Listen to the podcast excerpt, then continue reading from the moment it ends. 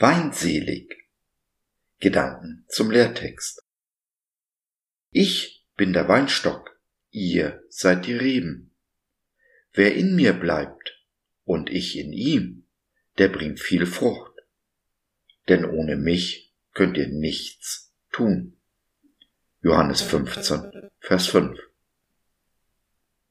Israel zur Zeit Jesu war eine Agrargesellschaft. Und so wundert es nicht, dass Jesus viele Bilder aus dem bäuerlichen Umfeld gebraucht. Der Weinanbau in Israel hatte dabei eine besondere Stellung inne. Der Wein steht für den Wohlstand und Segen, den uns unser Gott schenkt. Nicht von ungefähr war das erste Wunder oder Zeichen, welches Jesus tat, Wasser in Wein zu verwandeln. Hier spricht er nun davon, dass er selbst der Weinstock ist, der Vater, Gott, so im Vers 1, ist der Weingärtner. Beide haben ein Interesse daran, dass viel Frucht entsteht. Für uns als die Reben gibt es nur einen Weg, wie wir diesen Auftrag, Frucht zu bringen, erfüllen können. Wir müssen mit dem Weinstock, mit Jesus, verbunden bleiben. Solange dies gegeben ist, ist die Frucht eine natürliche Folge. Wir als die Reben müssen uns nicht sonderlich anstrengen, Frucht zu bringen, solange wir mit Jesus verbunden bleiben. Mehr ist nicht gefordert. Der Rest geht seinen natürlichen Gang.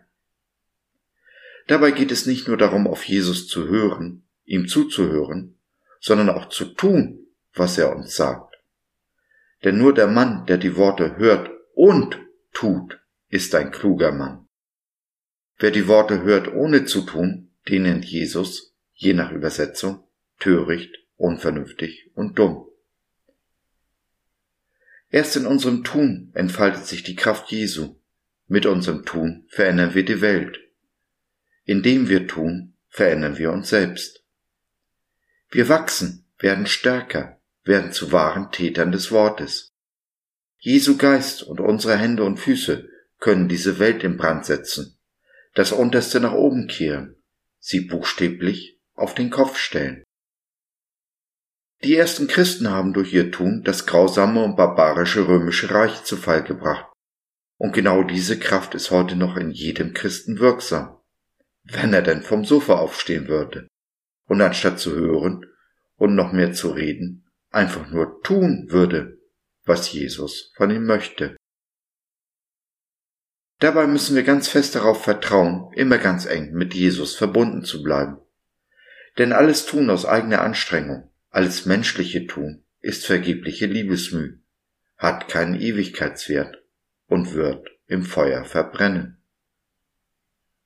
Wie bleibe ich nun mit Jesus verbunden? Hier ist ein aufmerksames und vor allem offenes Zuhören erforderlich. Denn Jesus spricht oftmals auf eine Art und Weise, durch unerwartete Personen, Dinge und Umstände zu uns, die wir im ersten Moment so gar nicht vermuten würden. Wir dürfen unseren Gott nicht eingrenzen in der Art und Weise, wie er zu uns sprechen möchte. Und vergiss es nicht. Gott zu sagen, was er zu tun hat, ist kein Gebet. Werden wir dann Täter des Gehörten, wird auch unser Gehör immer besser und die Frucht immer reicher. Dies wünsche ich mir, für dich und für mich.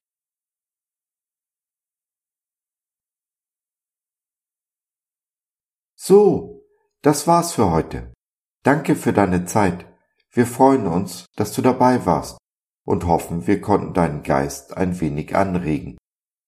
Wenn du in unsere Community Jesus at Home reinschnuppern möchtest, Fragen, Anregungen und oder Kritik hast, dann besuch uns doch im Web www.gott.biz. Hier findest du nicht nur Gemeinschaft, Menschen, die den Glauben leben und mit dir teilen wollen, sondern auch viel Interessantes rund um den Glauben. Wenn du ein Gebetsanliegen hast, dann schreib uns oder nutze unser Info- und Seelsorgetelefon. Wir beten gerne für dich und mit dir. Also, schau rein, lass von dir hören. Wir würden uns sehr freuen. Bis dahin, alles Liebe. Dein Josef.